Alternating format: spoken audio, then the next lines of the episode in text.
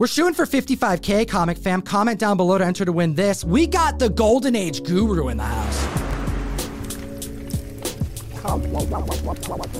What up, Comic Fam? Hot 10, record breakers, books that I would invest in. Not all of them, so stay tuned.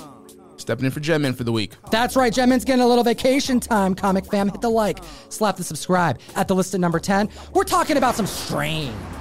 Doctor Strange 169, formerly Strange Tales, where we saw his first appearance with issue 110. He wasn't on the cover, but he is on the cover here, and that's why I believe this is one of the stronger books to own of this character. We have the first solo title Doctor Strange comic book, the origin retold, and a key comic that keeps going up as Doctor Strange Multiverse of Madness draws near. Let's take a look at the record breakers because we got three of them. A 3.5 to be precise, which sold for record numbers just last month in February for $300, matching and staying consistent this very week with another $300 sale. A 6.5 that hit 613 this last February is up 1%, also showing consistency now selling for 620. And consistency is exactly what you want to see. As we saw an 8.0 sell in February for $1,025 and then go up 7% to $1,100 for this amazing mystical looking cover of Doctor Strange.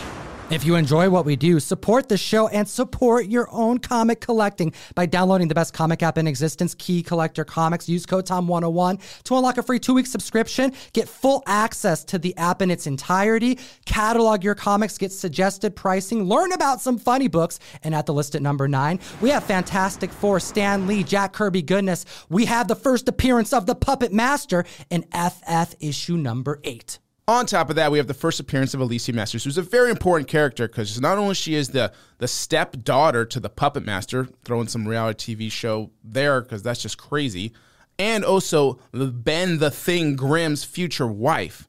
So this is a huge book. We have a 3.5 back in January hitting $611, up 15%, now hitting 700. What's your views on FF keys in the comic marketplace right now? FF keys are exploding. A single digit FF, why not? That's a good book to get into. This one's kind of, to me, feels more like a third tier investment. And I would probably stick more to like issue four, three, two, or even one on this one.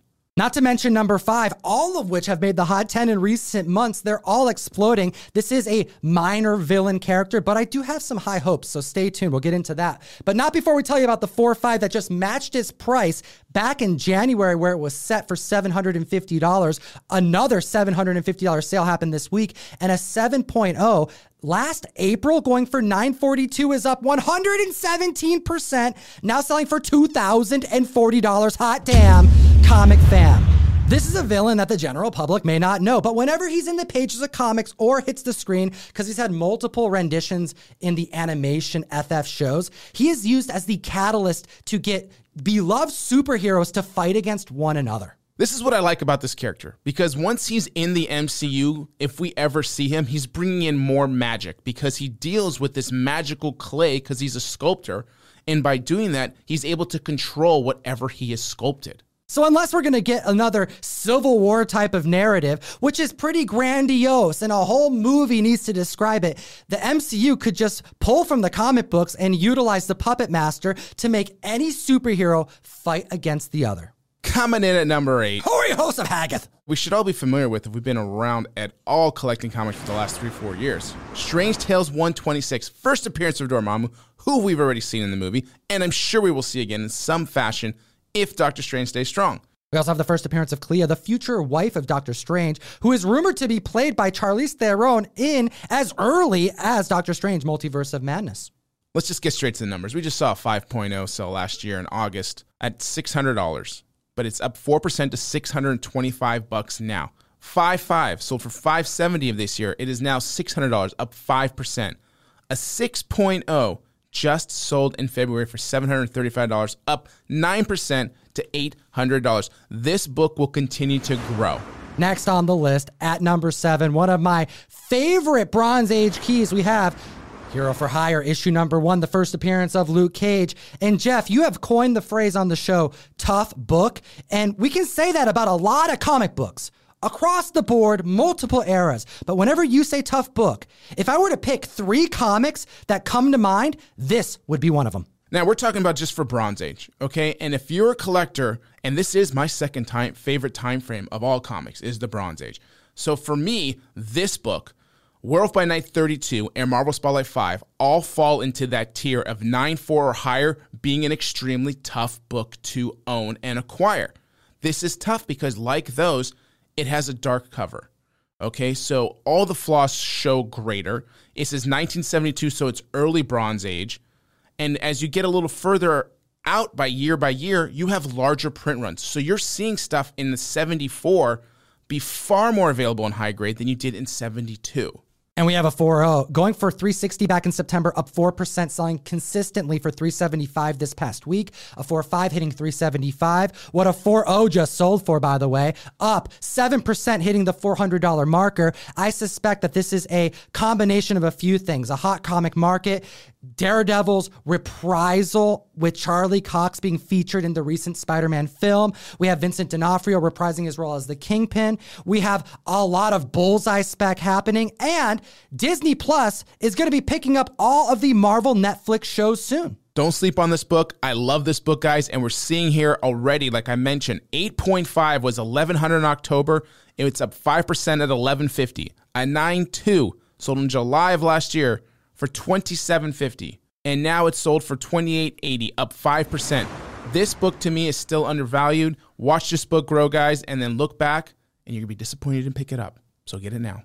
I think the same thing could be said about those magazine keys at the list at number six. Savage Tales magazine number one. What's your feeling on magazines, Jeff? If you are looking at us like, why the hell do you have a magazine on here? That means you have never opened up a magazine and looked at it. And I'm telling you, those magazines' interior are amazing. They may be black and white, but the artwork is outstanding. It's a larger format. You can appreciate it better. Well, we have a major first appearance and a Conan cover. Yeah, a painted Conan cover with a decapitated head. Like, what more can you like? And it's the first appearance of Man Thing. Which is why we're talking about it today. We know about the Easter egg on Grandmaster's Tower from Thor Ragnarok, but it's not stopping there. We also have little Easter eggs that have happened since WandaVision, the Nexus beings, Man Thing being tied to it. And this book is growing in value. If you guys are part of the rumor realm, there's a rumor that Man Thing is going to have his own Halloween special, which is already in development on top of that, we're seeing more horror based like characters. We have Blade coming,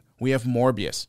So you're going to have Man Thing potentially, which could eventually lead to a whole legion of monsters here, which is a big potential spec book here, guys. We have an 8.0 for the first appearance of Man Thing hitting $1,000 just past June, up 20%, now selling for 1200 We had a 9 4 sell in September of last year for $2,225. And that's a pretty darn good grade because these magazines were hard to store and keep in good condition.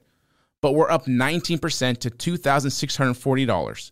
We got a 9.6 going for 5,760 just last August, going up 2% this week, selling for a strong 5,851 bones at the list at number five.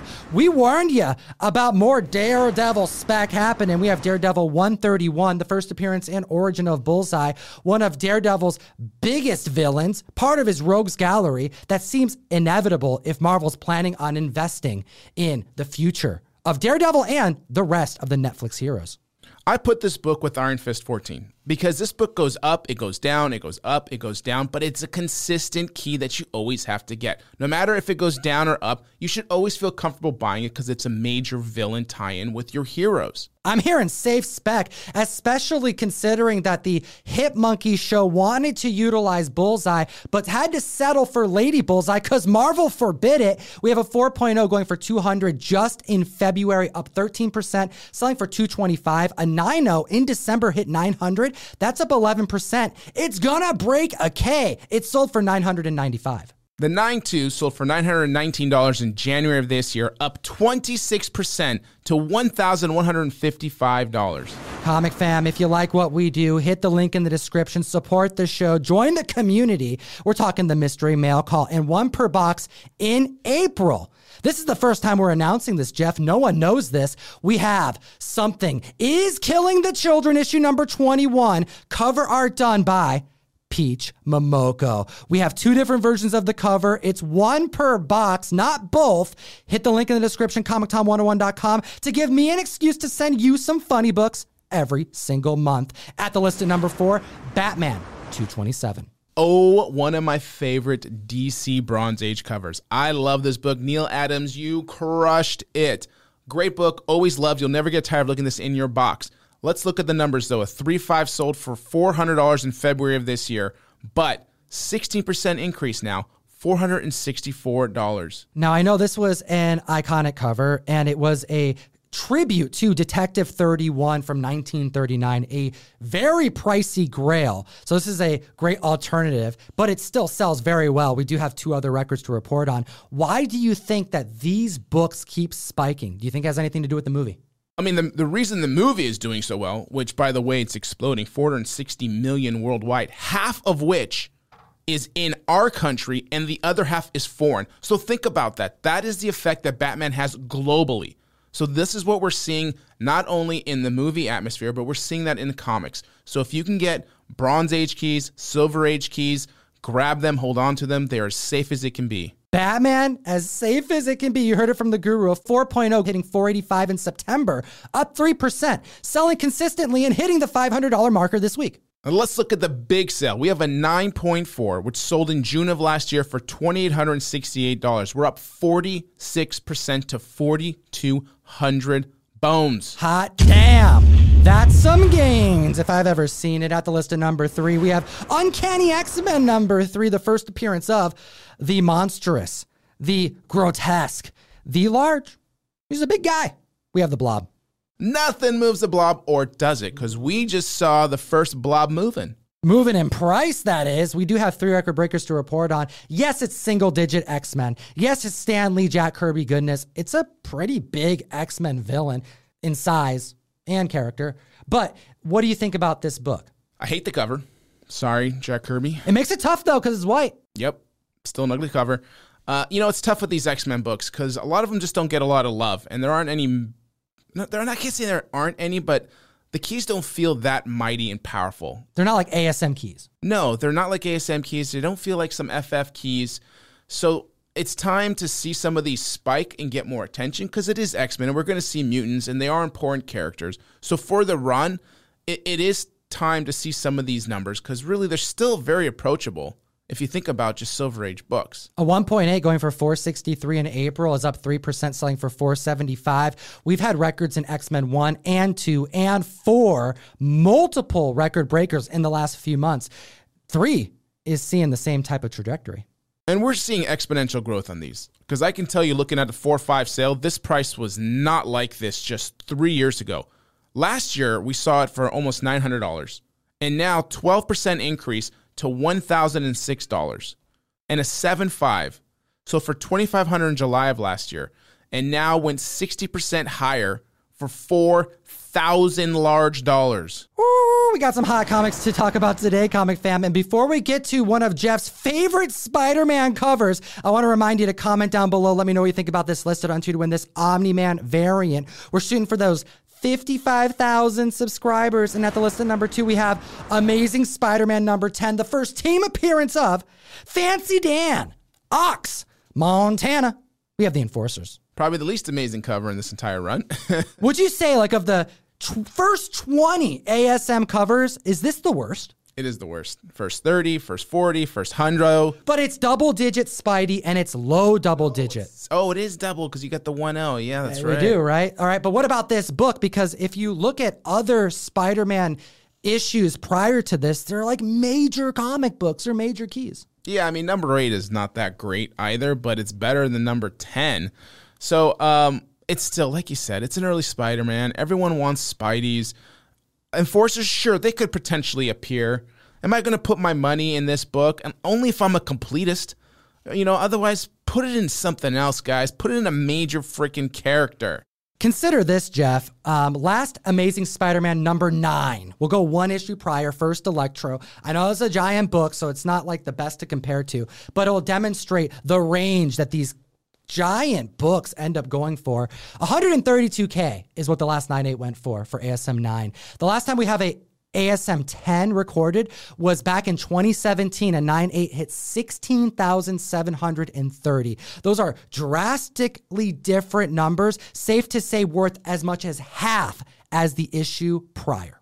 Despite my shade, despite my hate, it's an early Spidey. If you're looking for it, a 0.5 sold for 200 bucks in December of last year, and we just saw it go up 15% for 230 bucks. Dude, 230 for ASM 10, like regardless of what it is, it's still Ditko Spidey. We have a 6.5 back in February hitting 950. It broke a thousand. It's up 18% selling for 1125. And if we go up just half a point to 7.0, we saw a sale of 1250 in October of last year, and now it's up 77% for $2210. We're seeing a lot of these keys on this list hit that 7.0, 7.5 plus marker and exploding off the platform and getting you much larger percentage gains than their lower counterpart in grade. And we got Butch in the house to talk about the number one comic book on Earth this week. That's what we're here to talk about. The classic battle between the Hulk and the Submariner. We have Tales to Astonish 100, yeah. What a great title. And people don't quite appreciate it because there was a lot of great things that happened here. We got to see Hulk for the first time appear in his own story titles with issue 60. We got the first appearance of Abomination, issue 90. And Submariner's in here too now because he doesn't have his own title till later.